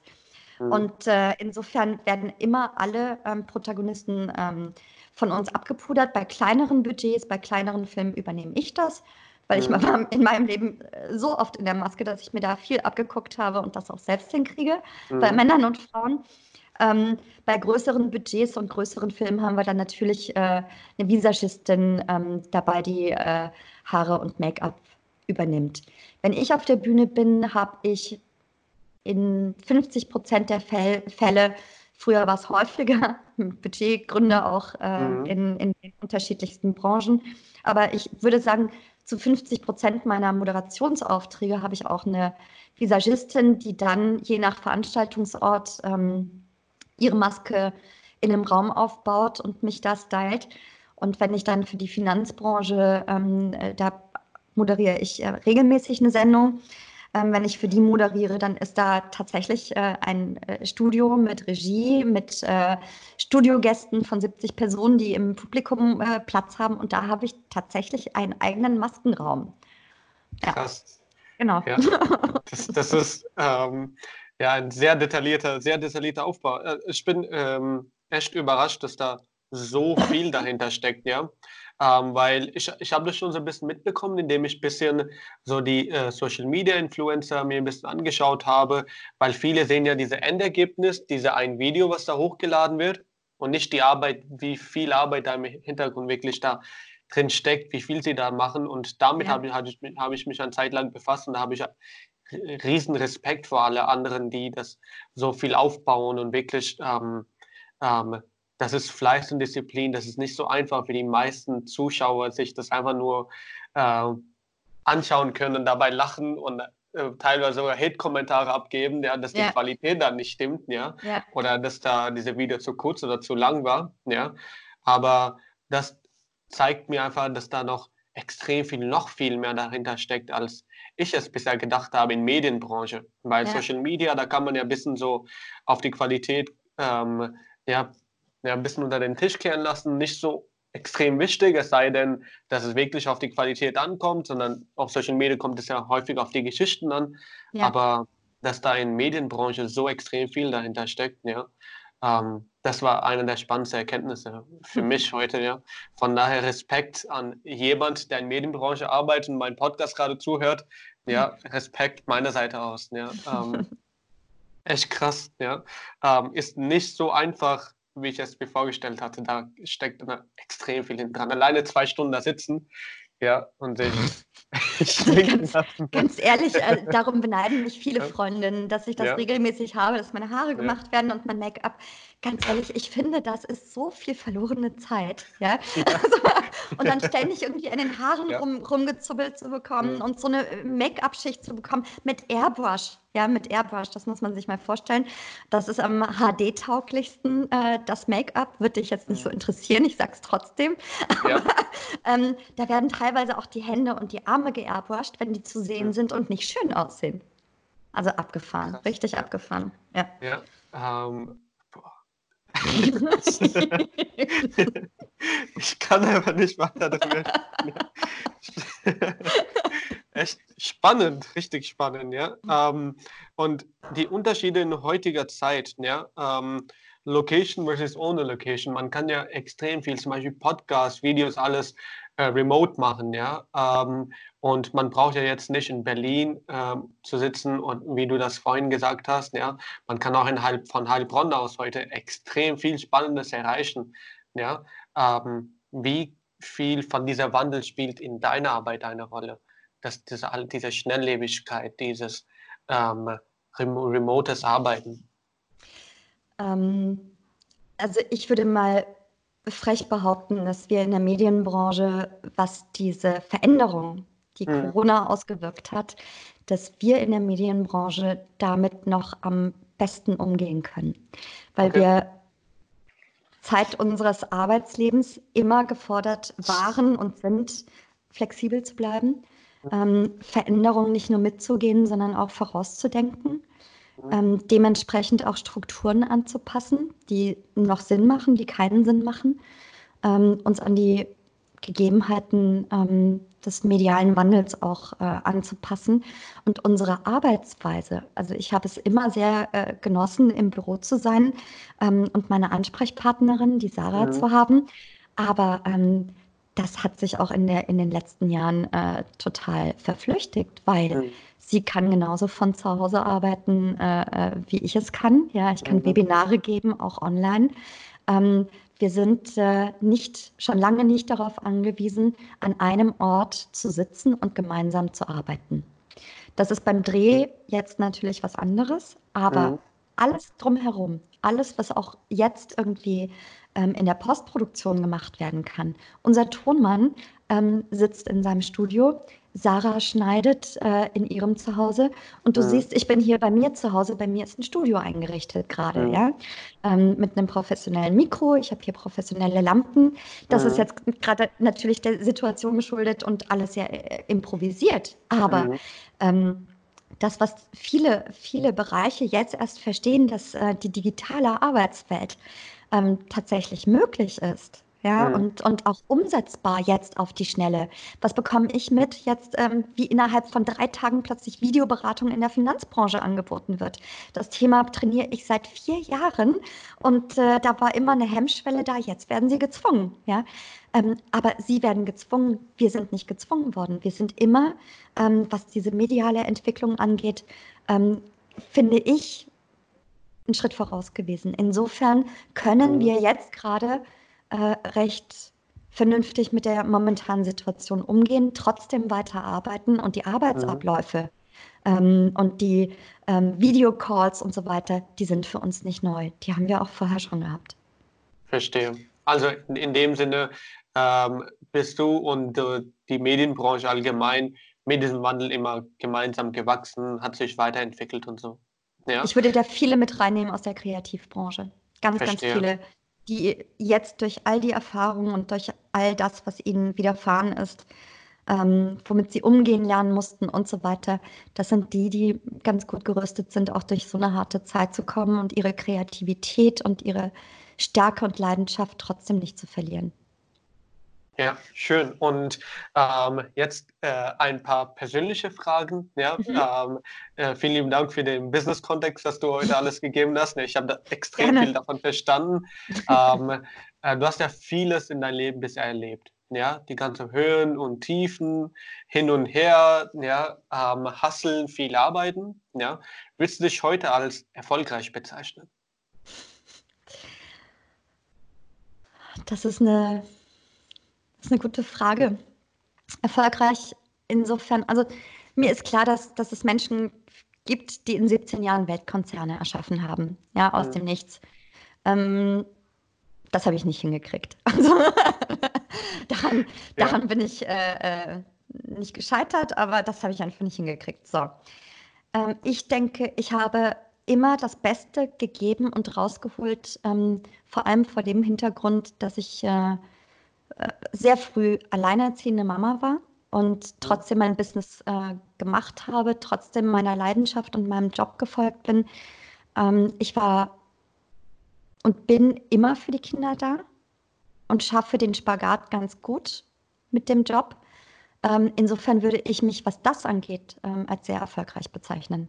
Ja. Verstehe. Ähm, ja. Was jetzt Dinge angeht, wie ähm, ein Unternehmen so aufzustellen, dass man quasi ein Jahr in der Krise leben könnte um, und überleben könnte, ohne irgendwelche mhm. Hilfsmittel von außen, das kriege ich nicht hin. Nein. Insofern, wenn man das Ganze finanziell betrachtet, mhm. ähm, dann würde ich mich als nicht so erfolgreich bezeichnen, ja. ähm, weil, ja, nee. Aber der Bereich, ähm, auf den ich auch wirklich stolz bin, ist äh, dass ich immer bewiesen habe, es ist möglich, ähm, Familie und Beruf unter einen Hut zu bringen ja. und äh, für beide Bereiche da zu sein, für mhm. alle da zu sein, die mich brauchen und trotzdem ja. ähm, die Kohle nach Hause zu bringen, um es ganz Verstehe. einfach zu sagen. Ja. Genau. Ja, schön. Also im Endeffekt hast du deinen eigenen Weg gefunden. Ja, ähm, und in dem Zusammenhang hast du für, ähm, ich sage mal einfach ein Alter 20-Jährige, ja, so, oder nee, wir gehen mal ein bisschen noch jünger, ja, so 15-Jährige, ja. ja. Ähm, man sagt ja draußen viel, ja, ähm, geh deinen Weg, mach dein Ding, ja. Ähm, kannst du es anhand von deinem Beispiel einfach ein paar Tipps an die Jugendliche geben und sagen, hier du, vielleicht so schaffst du das? Das Allerwichtigste ist, dass man, und das sage ich meinen Kindern auch immer, sie sollen irgendwann mal ähm, das beruflich machen, was sie wirklich mhm. lieben, wo sie dahinter stehen können, weil das ist eine Entscheidung, die tatsächlich, man kann natürlich auch Berufswechsel innerhalb eines Lebens haben. Ähm, das macht es aber nicht einfacher. Insofern ähm, schaut bitte darauf, was euch glücklich macht, was euch erfüllt, wofür euer Herz brennt. Ja? Mhm. Ähm, weil ihr müsst viel, viel Zeit in diesem Bereich äh, eures Lebens dann auch verbringen. Also seid glücklich damit, was ihr tut. Erstens. Zweitens, hängt euch ein bisschen mehr ins Zeug. Ich habe äh, jetzt schon längere Zeit keine Praktikanten mehr ähm, äh, zu mir genommen, weil mich diese Einstellung von vielen in dem Alter extrem anstrengt. Ähm, es wird nicht mehr viel selbst gedacht. Mhm. Verantwortung ist so ein Thema, da frage ich mich, äh, ob die Eltern ihnen alles in ihrem Leben abnehmen, dass sie selbst mhm. nicht die kleinste Verantwortung übernehmen können ähm, das ist anstrengend und das ist dann ein Klotz am Bein. Wenn ich Menschen unterstützen kann, in, in den Bereich zu gehen, mache ich das wahnsinnig gerne, aber die müssen dafür brennen.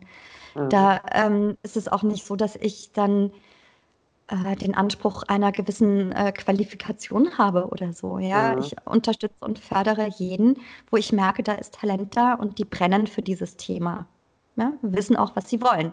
Das mhm. wissen übrigens die wenigsten ähm, was sie wollen. Das mache ich auch niemandem Vorwurf. Mit 17 äh, äh, ähm, kann, kann man noch Fragezeichen über dem Kopf haben, was die Zukunft betrifft.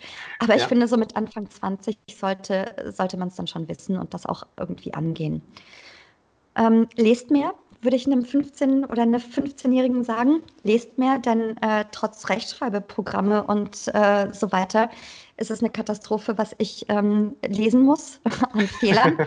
und da bin ich ein bisschen pinzig, weil ähm, ja. sowas geht gar nicht. Also äh, mhm. ich meine, wir konnten früher Rechtschreibung äh, lernen in der Schule und haben keine Rechtschreibprogramme gebraucht, um äh, äh uns auszudrücken. Ja, mhm. also da hapert es ein bisschen und äh, wenn man natürlich gewohnt ist, in der medialen Sprache zu arbeiten, wie WhatsApp und diese Kurzmessages und so weiter, ähm, lest einfach, um euren, äh, um eure Sprache auch äh, ausdrücken zu können. Um, um, ich meine, schau mal, du hast in fünf Jahren ja, ja. so gut Deutsch gelernt Dankeschön, ja. Wenn man sich, wenn man sich hier umhört, wie viele, wie viele Jugendlichen hier ähm, äh, äh, geboren und aufgewachsen sind, wenn man sich deren Sprache anhört, dann ist es erschreckend. Und ich finde nichts wichtiger als Kommunikation, vor allem doch jetzt in der heutigen Zeit.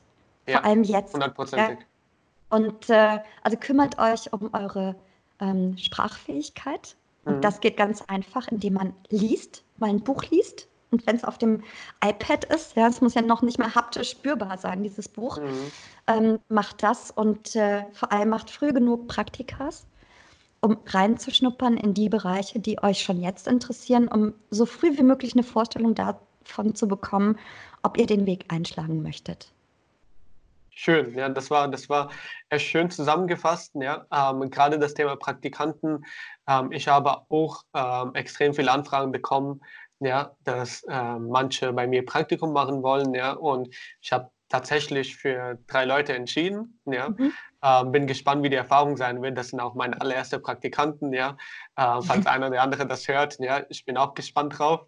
Ja. Ähm, ab August wird es beginnen, ja, ähm, das wird eine coole Zeit, vor allem. Ähm, ähm ich habe tatsächlich genau, also ich habe nicht so äh, extrem nach diesen Kriterien geachtet, aber ähm, nach ähm, Qualifikation, Noten, das, das haben bei mir keine Rolle gespielt, sondern einfach nur die Praktikanten, die gesagt haben, hier du, das ist ein Bereich, ich liebe das, ja, und man diese Funken in den Augen gespürt hat, ja, dass die wirklich, dass sie das komplett dahinter stehen und dafür brennen, ja, ja die habe ich auch tatsächlich eingestellt. Ja. Genau, das und, ja. ja. und, und den, äh, mit denen, wenn sie eine gute Arbeit machen und ähm, die ganzen Projekte weiterhin wachsen, dann werde ich die vielleicht auch irgendwann einstellen. Ja? ja? Aber dann hat man von Anfang an so Leute, bei denen, auf denen man sich aber verlassen kann.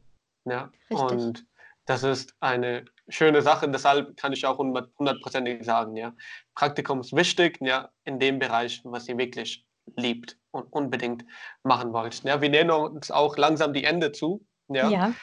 Ähm, ich habe dir ja vorhin einen Fragenkatalog geschickt gehabt und ich habe mich gar nicht daran gehalten. Genau das meinte ich mit deinen intuitiven Fragen. Mir gefällt das. Ja, ich habe mich gar nicht daran gehalten, aber die Zeit geht langsam zu Ende.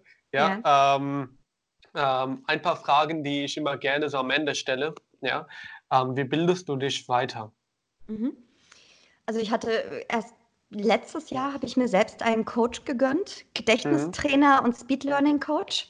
Ja. Weil ich habe so ein bisschen Siebhirn. Ich kann mich schnell in Themen reinarbeiten. Die habe ich auch schnell ähm, drauf. Aber ja. frag mich eine Woche später, da weiß ich, ja, genau. Also mhm. es ist schnell auch wieder weg. Mhm. Womit ich äh, im Laufe der Jahre auch immer mehr ein Problem bekommen habe, sind Namen. Okay. Und das ist natürlich ähm, furchtbar als Moderatorin, wenn du den Namen nicht drauf hast. Ja? ja. Also habe ich mich da in die, in die Richtung weiterentwickelt und weitergebildet. Ähm, war ganz toll. Ich hatte einen ganz, ganz tollen Coach, mit dem ich auch immer ähm, online äh, ähm, trainiert und, und äh, gecoacht wurde. Fand ich eine ganz, ganz tolle und spannende Zeit für mich. Mhm. Und ich habe vor einigen Jahren habe ich ähm, mich als Drehbuchautorin weiter ähm, qualifizieren und ausbilden lassen. Und da muss ich sagen, da steckte unfassbar viel für mich drin, was mir sehr, sehr weitergeholfen hat. Also was Menschenkenntnis angeht, was, ja. ähm, was menschliches Verhalten angeht, äh, ähm, Strukturen, wie, wie, wie Storytelling funktioniert. Ähm, da habe ich unfassbar viel für mich nochmal mit rausgeholt. Also nicht nur im beruflichen, sondern auch im privaten Bereich. Verstehe. Ja. Also allgemein in deinem Berufsspezifisch bildest du dich da weiter und hast auch gesagt, dass du, dass man sich mit 15. Lebensjahr schon anfangen sollte zu lesen. Ja? Ähm, liest du auch viel ähm, oder ist momentan nicht die Zeit dafür da? Ich versuche so viel zu lesen, wie ich kann. Mhm. Ich liebe es tatsächlich noch Bücher in der Hand zu halten. Ich lese ungern ja. auf dem äh, iPad. Mhm. Ähm, ich mag Bücher und äh, da sind das unterschiedlichste äh, Dinge, die ich gerne lese. Ähm, ja, also äh, zum Beispiel, ob das jetzt äh, äh, Jung ist, äh, der über ähm, das kollektive Unterbewusstsein äh, und die, mhm. die, die, Anfänge der Psychoanalyse und so weiter schreibt. Sowas mag ich total gern. Sloterdijk, Peter Sloterdijk, ähm, der Zauberbaum heißt das, glaube ich. Äh, das Buch mag ich total gern, weil da auf eine, also ich mag seine Sprache und, und bade gerne in seinen, in seinen Formulierungen, in, in, in seinen Worten, die er da findet. Ähm, mag ich total gern. Und ich finde, für die eigene Sprachfähigkeit und Ausdrucksfähigkeit mhm. kann ein Buch nie schaden. Also Spannend. Daher, ja. ja. ja, nee, ich habe da auch hinter in meinem Regal ein paar Bücher liegend. Ja, ja ich kann ähm, dir gar nicht entziffern. Was ist das? Was, was hast du da liegen? Ähm, ähm, das sind tatsächlich auch ein paar Bücher über das Thema ähm, Denken. Ja, das eine ist Thinking Fast and Slow. Ja. Das ist von Daniel Kahnemann. Ja, echt spannendes Buch. Ähm, geht um das Thema, ähm, wie kann ich das am einfach sagen? Ähm, wir haben zwei Systeme in unserer Denkweise. Ein System, was schnell für uns Sachen entziffert, ja, und zweites System, was, womit wir langsam Informationen aufnehmen. Ja? Mhm. Und da entdeckt er, wie, welche Fehler wir in unserer Denkweise haben und wie man schnell denken kann, wie man langsam denken kann und wie man so richtig wirklich mit Wissen umgehen kann. Und hier, das ist mein Idol, der Gary Vaynerchuk, ja, ähm, von seinem Buch Crushing It. Ja, ähm, er ist äh, Entrepreneur, Unternehmer im Bereich äh, Social Media, ja, extrem groß. Ähm, der hat es innerhalb von zehn Jahren geschafft, ja, äh, Unternehmen aufzubauen, wo tausend Mitarbeiter arbeiten, wo ähm, extrem spannend seine Geschichte. Ja, mhm. ähm, und der, dieser Podcast, was ich gestartet habe, war auch tatsächlich Empfehlung von ihm, ja. Und Toll. mein Traum ist es, die Folge 555, ja, wird, wird der Gary V sein, ja. Ja, das verfolge ich, ja, äh, weil äh, sein Lieblingszahl 5 ist, ja. ja. Ähm, deshalb, also ich bin da ein bisschen crazy nach ihm. Ähm, ich höre mir sehr viel von ihm an und ja, äh, Gary V, ja den feiere ich sehr. Und ähm, das sind so die ein paar Bücher. Ansonsten da hinten sind noch viele weitere Bücher. Ähm, als ich hier angekommen bin, ja, ja. in Deutschland, habe ich angefangen, äh, mich in dem Bereich ähm, Menschenkenntnisse weiterzubilden, weil ich einfach, ja, ich wusste einfach nicht, wie ich mit anderen reden soll, ja. Ich kannte die Sprache nicht und alles Mögliche. Und da steht ein Buch, ist auch ganz kitschig, How to Win Friends and Influence People. Ja, ja, äh, ja ähm, das war so, ja, ähm, Dale Carnegie, ja, wirklich krass out.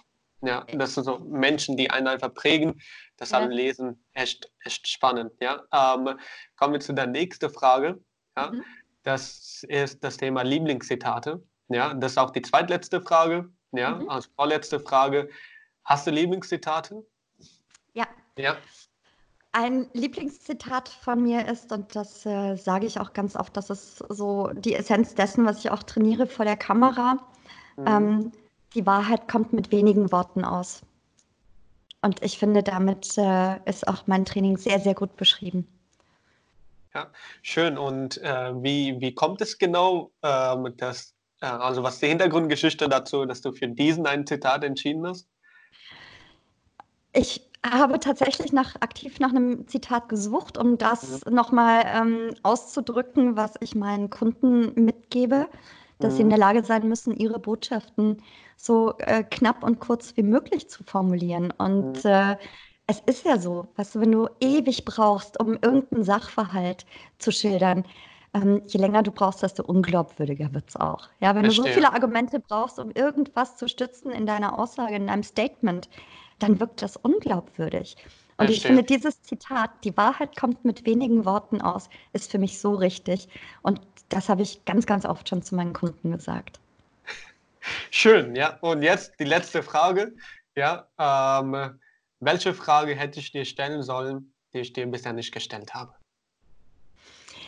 Ich hatte ehrlich gesagt so ein bisschen damit gerechnet, dass du vielleicht so den äh, Themenbereich Mutter, ähm, Kinder und so weiter arbeiten äh, vernachlässigen würdest, aber äh, ich war positiv überrascht, dass du mhm. das auch so äh, begriffen hast, ähm, wie man als berufstätige Mutter dann doch vor andere mhm. Herausforderungen gestellt wird. Insofern, nein, dann würde ich vielleicht sagen, zum Abschluss was Positives trotz Corona und Selbstisolation?